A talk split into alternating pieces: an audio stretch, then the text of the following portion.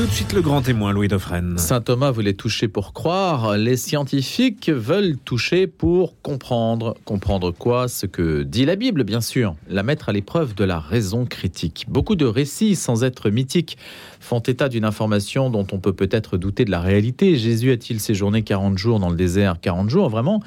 Jonas s'est-il retrouvé dans une baleine? Honnêtement, c'est un peu curieux. Hein. Lors de la pêche miraculeuse, a-t-on rapporté 153 poissons? Qui peut croire qu'on les a tous comptés?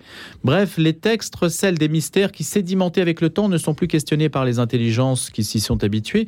C'est d'ailleurs la force de la tradition, répétée pour se rassurer. Mais parler de mystère ne signifie pas qu'ils ne contiennent pas de vérité, bien sûr. Au contraire, c'est à celle-ci que l'esprit est invité à identifier et bien sûr à apprécier à sa juste valeur. Donc c'est toujours important de revenir sur des textes fondateurs qui euh, peut-être euh, suscite beaucoup de questions. Alors les réponses, on peut les trouver euh, aussi bien dans les ouvrages qu'à la télévision. La télévision, il faut le dire, s'attaque aussi à ce sujet. On a pu voir la série Les Nouveaux Mystères de la Bible et l'ouvrage qui en est décliné est à l'honneur ce matin. C'est raconté par les historiens, les archéologues, les scientifiques, les théologiens. On, aperçoit, on s'aperçoit d'ailleurs que tout le monde est mis ensemble, aussi bien les théologiens, les historiens que les archéologues et les scientifiques. Il n'y a pas de strapontin et puis de siège d'honneur pour les autres. C'est aux éditions Plomb et c'est Clémentine Portier-Kaltenbach qui va nous en parler ce matin. Elle a préfacé cet ouvrage et elle est chroniqueur histoire à Europe 1. Bonjour Clémentine Portier-Kaltenbach. Bonjour, bonjour Louis Dauphren. Donc l'histoire, ça vous tient vraiment à cœur. Pas particulièrement l'histoire religieuse d'ailleurs, l'histoire en général. Non, je tiens tout de suite à préciser que de ce livre, je ne suis que la préfacière, mmh. naturellement. Mais je pense que si les éditions Plomb sont venues me trouver pour euh, parler de ce livre, c'est parce que précisément, je ne suis pas une spécialiste de, de, la Bible. Alors, j'ai une solide culture biblique. Euh, j'ai fait euh, des années d'école biblique, naturellement, et donc protestante par ailleurs. Donc, l'Ancien le, Testament, c'est une chose que, que, que nous connaissons bien, où nous naviguons beaucoup enfants. C'est d'ailleurs. Est-ce que vous le tenez de votre père? Oui, je pense que oui, je pense que oui. Je, de, une figure du protestantisme. Je, tiens de mon père, il a été oui, une, figure du protestantisme. Il a été président des associations familiales protestantes pendant 40 ans. Et voyez-vous, lorsque je, je lui ai organisé un voyage en Israël pour ses 70 ans, je n'ai pas prévu d'étape ni euh, à la basilique de la Nativité à Bethléem, ni au Saint-Sépulcre à Jérusalem, parce que précisément il me semblait que lorsqu'on est en Terre Sainte, euh, cette histoire, le, le, Christ, Dieu sont absolument partout.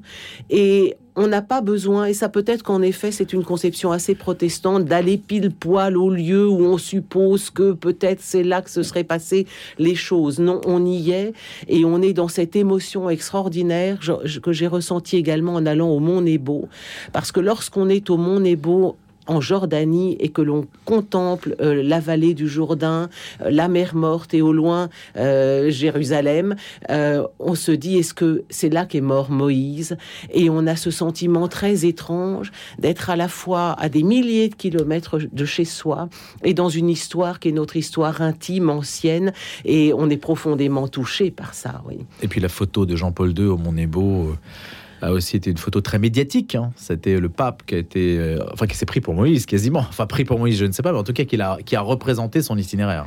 Alors voyez-vous, là, ça doit être encore mon tropisme calvinisme, mais je n'ai pas de souvenir particulier du pape au Mont Nebo. Je ne vais pas vous interroger sur l'Immaculée Conception, mais c'est la fête de l'Immaculée Conception. On va le 8 décembre, mais oui, bien bah sûr. Oui, on en a parlé un petit peu ce matin, et puis euh, on aura l'occasion bien sûr d'en reparler euh, tout au long de cette journée. Alors, quand on parle de nouveaux mystères, qu'est-ce que ça veut dire Ça veut dire qu'il y avait des anciens mystères et des nouveaux? Eh bien, voyez-vous, l'un des arguments de, cette série télévisée, de ce livre, c'est de dire la, Bible. Nous connaissons maintenant les textes, nous les connaissons très bien. Nous avons sans doute trouvé tout ce qu'on pouvait trouver, les manuscrits de Qumran, etc. Donc, quelles sont, quelles sont les nouveautés que, que, que, peut apporter, qu'on peut apporter sur, ces, sur cette question? C'est l'archéologie qui peut le dire. Et, il s'ouvre des chantiers archéologiques euh, tous les jours. Euh, il y a certains sites en, Israël où rien n'a bougé. Il suffit en plein désert de prendre une balayette et on peut trouver un, tesson avec des inscriptions, un morceau d'étoffe, comme peut-être en parlera-t-on. On a trouvé on a trouvé à Timna, dans le désert du Negev, on a trouvé les fameuses mines de cuivre dont on, pensait être les, mines de cuivre de Salomon. Et c'est ça qui est très intéressant aussi, c'est que on se réfère, on a, on a eu tendance jusqu'à présent, c'est ce que raconte un des archéologues archéologues à se, fier à la Bible et à chercher l'historicité des faits apportés dans la Bible. Et en fait, on se rend compte que parfois, il faut très sérieusement en douter. Je, citais, Salomon, mais c'est tout à fait le cas. Euh, lorsqu'on est enfant, on rêve sur l'histoire de, Salomon, ce roi puissant, fils de David, qui règne sur un, royaume immense et, que la reine de Saba couvre d'or. Il faut oublier ça. C'est ce que nous disent les archéologues. Euh, la plupart des archéologues euh, interrogés et rédacteurs du livre sont des archéologues euh, professeurs à l'université de, Tel Aviv et qui nous disent il faut oublier le roi Salomon a, était loin d'avoir la puissance qui est qui est décrite dans la Bible et par ailleurs ces fameuses mines qu'on a trouvées dans le désert du Negev, eh bien on a trouvé des pièces de tissu qui, qui donnent à penser qu'en fait ces mines étaient égyptienne, exploitée par l'Égypte et non pas par Salomon. Et on a trouvé surtout, alors là, ça c'est une émotion et, c'est bien retranscrit dans ce livre. C'est, on a trouvé donc des pièces de tissu avec des, des couleurs, d'une fraîcheur hallucinante. C'est, c'est des, des pièces de tissu qui ont plus de 3000 ans et notamment une pièce de tissu dans un mauve qu'on obtenait en broyant certains mollusques, mais il en fallait des milliers pour pouvoir, euh, euh, pour pouvoir teindre la pièce de tissu en question. Et donc, c'était, c'était des vêtements extrêmement riches qui n'étaient portés que par une certaine élite. Il y a d'ailleurs une, mosaïque représentant le Christ où le Christ lui-même a une chasuble, une tunique de, la même couleur de cette couleur-là.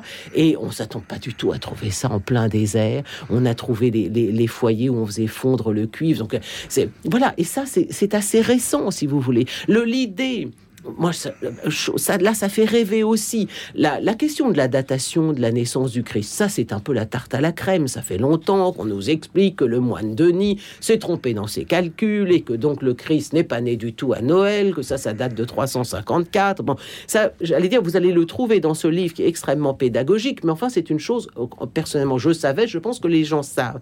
En revanche, l'idée qu'en moins 7, avant Jésus-Christ, qui pourrait être la, date de naissance exacte du Christ. Il y a eu cette euh, configuration euh, astronomique totalement inédite parce qu'elle ne se produit que tous les 800 ans, qui fait que trois planètes étaient très proches les unes des autres et que depuis la Terre, ça a pu donner l'impression d'une étoile extrêmement brillante. Alors là, moi, je dois dire que quand la science peut nous montrer ce genre de choses et le prouver, euh, oui, je suis très avide de ça et des, et des découvertes dans ce genre-là, il y en a beaucoup dans, ce livre. Alors, quand euh, je cite euh, en introduction euh, Clémentine Portier-Kaltenbach la, la, question des 40 jours dans le désert des 153 poissons, sur laquelle d'ailleurs, ces deux questions sur lesquelles vous, vous attardez ou vous dites un mot, euh, il faut il faut pas prendre la chose au pied de la lettre. Oui, tout à fait. Bien sûr, les, les, chiffres sont euh, toujours très symboliques, très significatifs dans, dans la Bible. Hein, quand on vous explique que je ne sais plus quel est l'âge de Nabucodonosor, s'il n'avait pas 360 ans? Enfin, là, je vais dire une bêtise, je ne sais pas ça par cœur. Mais en revanche, en effet, le, les, les, 40 jours, euh, les 40 jours, il semblerait que ça puisse être l'addition du cycle lunaire de 12 jours de, de, et du, cycle lunaire de 28 jours, excusez-moi, et du, cycle solaire de 12 jours. Donc ça, ça, représente, ça symbolise une forme de totalité. De même, les poissons, lors de la pêche miraculeuse, on pêche 153 poissons. Quel besoin de nous expliquer ça? Parce que ce chiffre-là est un chiffre magique et chaque euh, chiffre qui compose euh, le nom 153 porté au cube donne à nouveau 153. Et donc il y aurait derrière ce chiffre précieusement choisi l'idée de, symboliser la, Sainte Trinité. Donc évidemment, est-ce que le Christ a été 40 jours dans le désert? Bon, ça, on ne le saura jamais. Euh, la, possibilité, enfin le scénario qui est envisagé dans la série comme dans le livre, euh, c'est qu'il aurait pu euh, séjourner chez les Esséniens, qui était une, secte, une secte assez proche, ayant des pratiques assez proches de celles qui allaient devenir les pratiques chrétiennes, notamment le, le, baptême. Donc ça, c'est une thèse euh, qui avait déjà d'ailleurs été abordée un petit peu plus tôt. Il y a, toute une, euh, une spéculation autour du rôle des Esséniens qui a fait l'objet d'une littérature assez riche. Euh, les, les, noces de Cana, par exemple, il y a des mystères qui ne sont pas levés parce que le village de Cana, par exemple, à ma connaissance, on ne sait toujours pas où il était précisément, non? Oui, alors là, ça vraiment, ah, vraiment, il faut... Bon, Il faut d'abord, je pense qu'il faut voir, il faut voir le, documentaire et, lire le livre parce que parce que vous savez, c'est comme toutes ces toutes ces séries euh, et ces séries historiques où euh, une fois qu'on les a vues, on a on se dit mais alors est-ce que Marie Tudor, eh bien, on a envie que l'histoire vienne mettre les points sur les i. Alors là, dans la Bible, c'est pas toujours la, possible, mais en tout cas, justement, sur les noces de Cana, c'est prodigieux parce que les noces de Cana, c'est le seul des. Est-ce que c'est le seul des miracles ou c'est la multiplication des pains? Euh, C'est la multiplication des pains, je crois, qui est le seul miracle dont parlent les quatre évangélistes. Les noces de Cana, c'est le premier miracle qu'accomplit Jésus. On a toujours pensé que ça se passait dans la ville de Cafer Cana, mais aujourd'hui, les, les, archéologues défendent l'hypothèse d'un autre lieu, le site archéologique de Kirbet Cana. Alors l'arche extraordinaire, on a trouvé dans une grotte, on a trouvé six jarres qui sont parfaitement identiques à celles qui sont décrites dans les évangiles. Et non seulement ça, mais dans une grotte, on a trouvé des inscriptions, des tags en fait, des dizaines de graffitis en grec, en latin, syrien, arabe, dont les plus anciens remontent au troisième siècle de notre ère. Et sur ces graffitis, il y en a un qui dit Seigneur Jésus. Donc cet endroit, Kirbet Kana, d'évidence, a été un haut lieu de, pèlerinage. Et donc il est en effet tout à fait possible. Il y a aussi une synagogue, il y a aussi des pressoirs. et c'est un autre village ou c'est un, site archéologique Non, non, c'est un autre village. Hmm. C'est un autre village. Euh, euh, et, pas le village de Cana qui n'est pas le village, Non, qui n'est pas le village de, de, Cana. Alors là, vraiment, euh, c'est quand même très touchant parce que, ça, fait, ça fait 2000 ans qu'on se dit que les noces de Cana, c'était à Café Cana. Ben non, c'est peut-être autre part où on a trouvé, d'ailleurs aussi, alors là ça m'a ça, absolument euh, ému, euh, c'est hum, sur le site de, sur le Sinaï, on a trouvé on a trouvé des, des, des, centaines, des milliers de tessons avec des avec le, le, euh, qui, qui signalent l'existence d'un lieu de pèlerinage qui n'est pas du tout à Sainte-Catherine. Donc vous voyez, c'est ça, c'est qu'en fait quand on va en Terre Sainte finalement euh, ça, rejoint ce que je vous disais en commençant l'émission, c'est-à-dire que on, peut sentir cette présence de, Dieu et, le, passage du Christ sur cette, sur cette terre absolument partout et pas nécessairement dans les points les, les plus. Voilà, moi je, je, je, reconnais que si je suis allé quand même au, mur des lamentations quand j'étais en Israël, parce que ça, le, le, temple, les restes du temple de Salomon, euh, c'est quand même très très très très puissant. Il y a eu des erreurs par le passé quand vous dites justement, euh, vous l'écrivez, à partir du XVIe siècle, le site de Cana, plus vivant et plus accessible, a été considéré comme le lieu authentique du miracle des noces de Cana l'histoire a pu se tromper. Donc il y a aussi des mises au point dans l'histoire sur certains lieux. Là, c'est le cas, par exemple. Oui, hein. là, là c'est là c'est le cas, mais si vous voulez, c'est comme à, vous savez, on a fait une découverte incroyable en 2019. Hein, c'est mhm, très très récent, euh, dans les ruines de Dipo Susita. Alors Dipo Susita, c'est une une ville qui est située à 2 km du lac de Tibériade et c'est une ville qui avait été entièrement détruite par un tremblement de terre. On a trouvé une mosaïque absolument sublime, dans un état de conservation extraordinaire, qui fait 10 mètres sur 15. Et qu'est-ce qu'on y voit? Essentiellement un foisonnement de pain et de poissons. Alors, là, là, si vous voulez aller aujourd'hui sur le lieu de la multiplication des pains, voilà, et la multiplication des pains, j'allais faire erreur tout à l'heure, est bien le seul miracle raconté dans les quatre évangiles. Oui, vous l'avez eh dit. bien, hein. la, tradition, dans la tradition, ça serait déroulé à Tagba. Tagba, c'est sur la rive nord-ouest du lac de Tibériade, entre Magdala et Capharnaüm. Et sur ce lieu, il y a depuis très longtemps une église dite de la multiplication.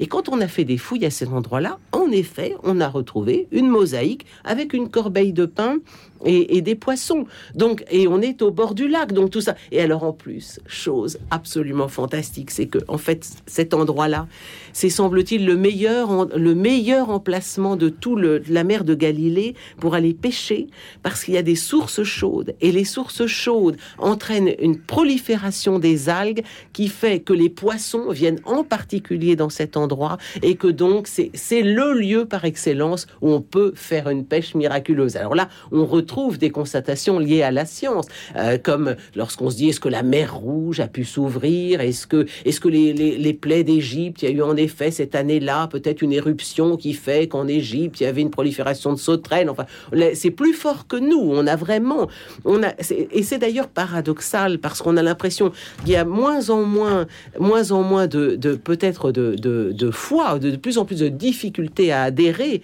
à ce que nous dit la Bible, et en même temps, le questionnement est toujours le même, et il, est, il, il vient y compris de ceux qui ne, qui ne croient pas. Alors c'est le paradoxe mmh. justement, euh, Clémentine Portier-Kaltenbach, c'est de voir, euh, en tout cas pour l'Église catholique, peut-être euh, la, la, constatation que les églises sont moins remplies qu'avant, qu'il y a un reflux de la foi, une progression du doute un peu partout dans le monde occidental et de l'athéisme, d'ailleurs pas uniquement en France, alors que la science semble aller dans une autre direction et, non pas vers une, une, progression de la religion, c'est pas ça, vers la, vers la, la, certitude, la certitude religieuse, mais plutôt vers apporter des éléments qui permettent d'attester de l'historicité d'écriture ancienne. Mmh. Ce qui est quand même paradoxal. Normalement, la science devrait, si on devait, si on devait avoir un esprit scientifique, il faudrait plutôt aller dans un autre sens que celui dans lequel la société va. Oui, mais, mais, mais vous savez, je pense souvent à cette phrase de, de, de, Jean Guiton quand, quand le, face à des, des, des gens qui, qui, ne croient pas.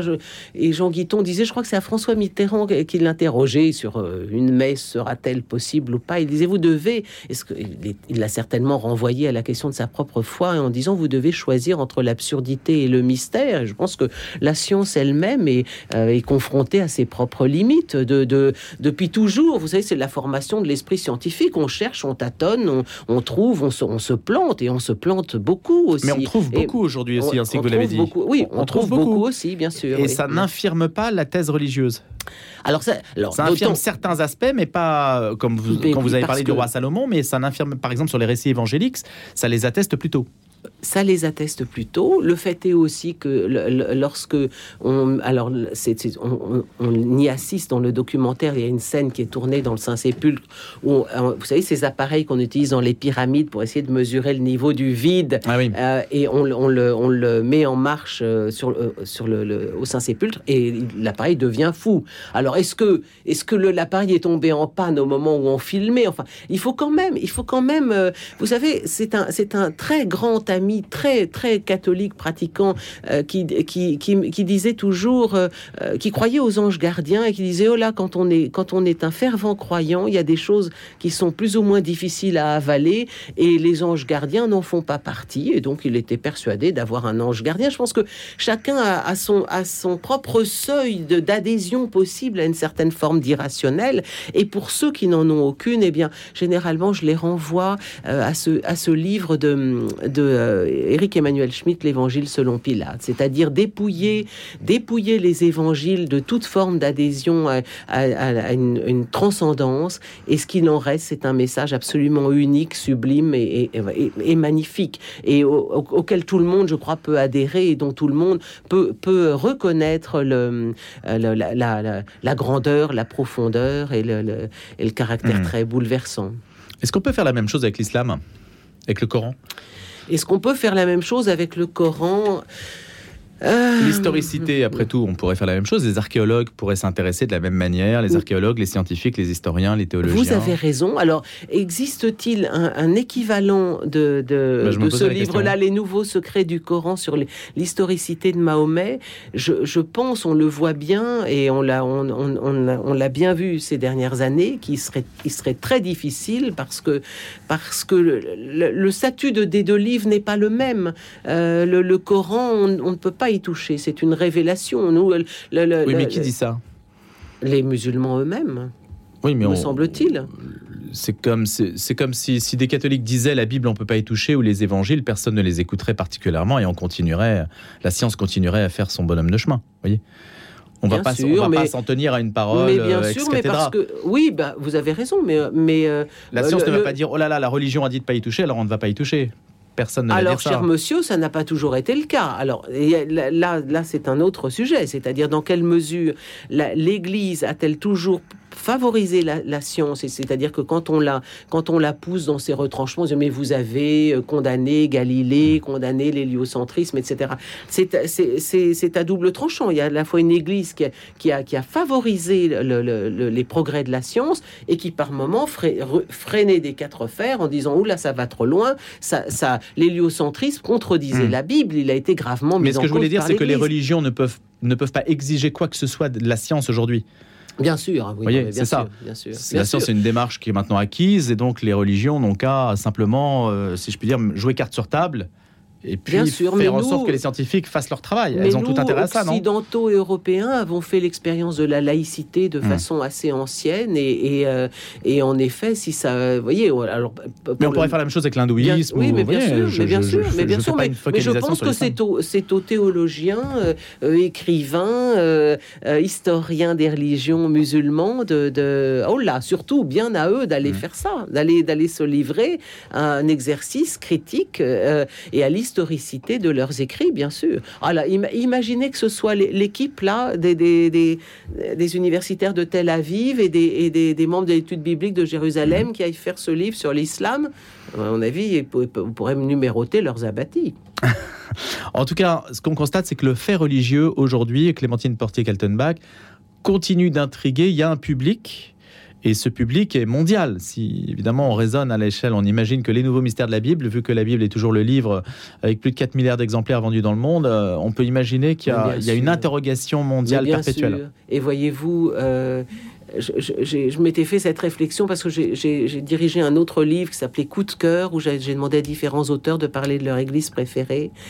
Et où j'écrivais que lorsqu'on lorsqu'on rentre dans une église, euh, on n'est pas comme dans un musée où on se dit tiens c'est quoi ça c'est un Van Gogh comment est-ce qu'il a peint ça? On est interrogé parce que même si même si on ne croit pas en Dieu, on sait qu'ici euh, s'exprime euh, la foi, s'exprime de la, la, la, piété, la conviction, la ferveur de ceux qui qui, qui, qui pour qui ce message est, est, est, vital et pour qui et qui croient en Dieu tout simplement. Mais il y a, y a une forme de, de révérence me semble-t-il spontanée c'est-à-dire que bien sûr, quand on se. Nung, c'est compliqué. Vous hmm. savez, moi, je, viens d'une famille qui est à la fois d'un côté très protestante et de l'autre une famille de libres penseurs, euh, mais de libres penseurs qui avaient tous des noms d'évangélistes, hein, qui étaient tous euh, des instituteurs euh, hussards noirs de la République, cherchaient l'erreur. c'est quand même drôle. Mais, et, et, et c'est dur hein, quand vous allez aux obsèques d'une grand-mère où là, on se dit, ça y est, maintenant, c'est fini, on te met dans le trou. Il n'y a pas l'absence d'espérance. Bien sûr, c'est quelque chose de très, de très dur et, qui fait la différence et qui fait la différence quand on est croyant. Et souvent, je, à, multiples occasions, des amis chrétiens, lorsque on perdait un proche, un père, un proche, qui vous dit maintenant rentrons dans l'espérance et ça vous donne une, grande force naturellement. Euh, cette espérance de, la partager qui est incompréhensible pour ceux qui ne la partagent pas justement, mais je pense qui en souffrent. Mmh qui en souffrent. Et je pense que justement, ce besoin de preuves, euh, bon, maintenant, Dieu n'existe pas. Oui, d'accord. Alors maintenant, mais, mais vas-y, donne-moi des éléments, donne-moi des signes. Et justement, dans cette introduction, je, vous citiez, vous citiez Jonas, mais quand on demande l'entourage de Jésus, lui dit même, allez, mais donne-nous des, signes, des preuves, comme saint Thomas le lui demande. Il dit non, vous n'aurez que le signe de Jonas. Et le signe de Jonas, c'est trois jours dans l'obscurité. Et, et plus vous demanderez des signes, moins je vous en donnerai, parce qu'il a arrive que Dieu aime à se moquer de sa créature et c'est bien ainsi. Merci beaucoup Clémentine Portier-Kaltenbach. L'obscurité, l'éclairage, on va dire vous avez éclairé ce matin avec les nouveaux mystères de la Bible chez Plomb et je rappelle que vous êtes chroniqueur histoire sur Europe 1. Merci beaucoup d'avoir été des nôtres.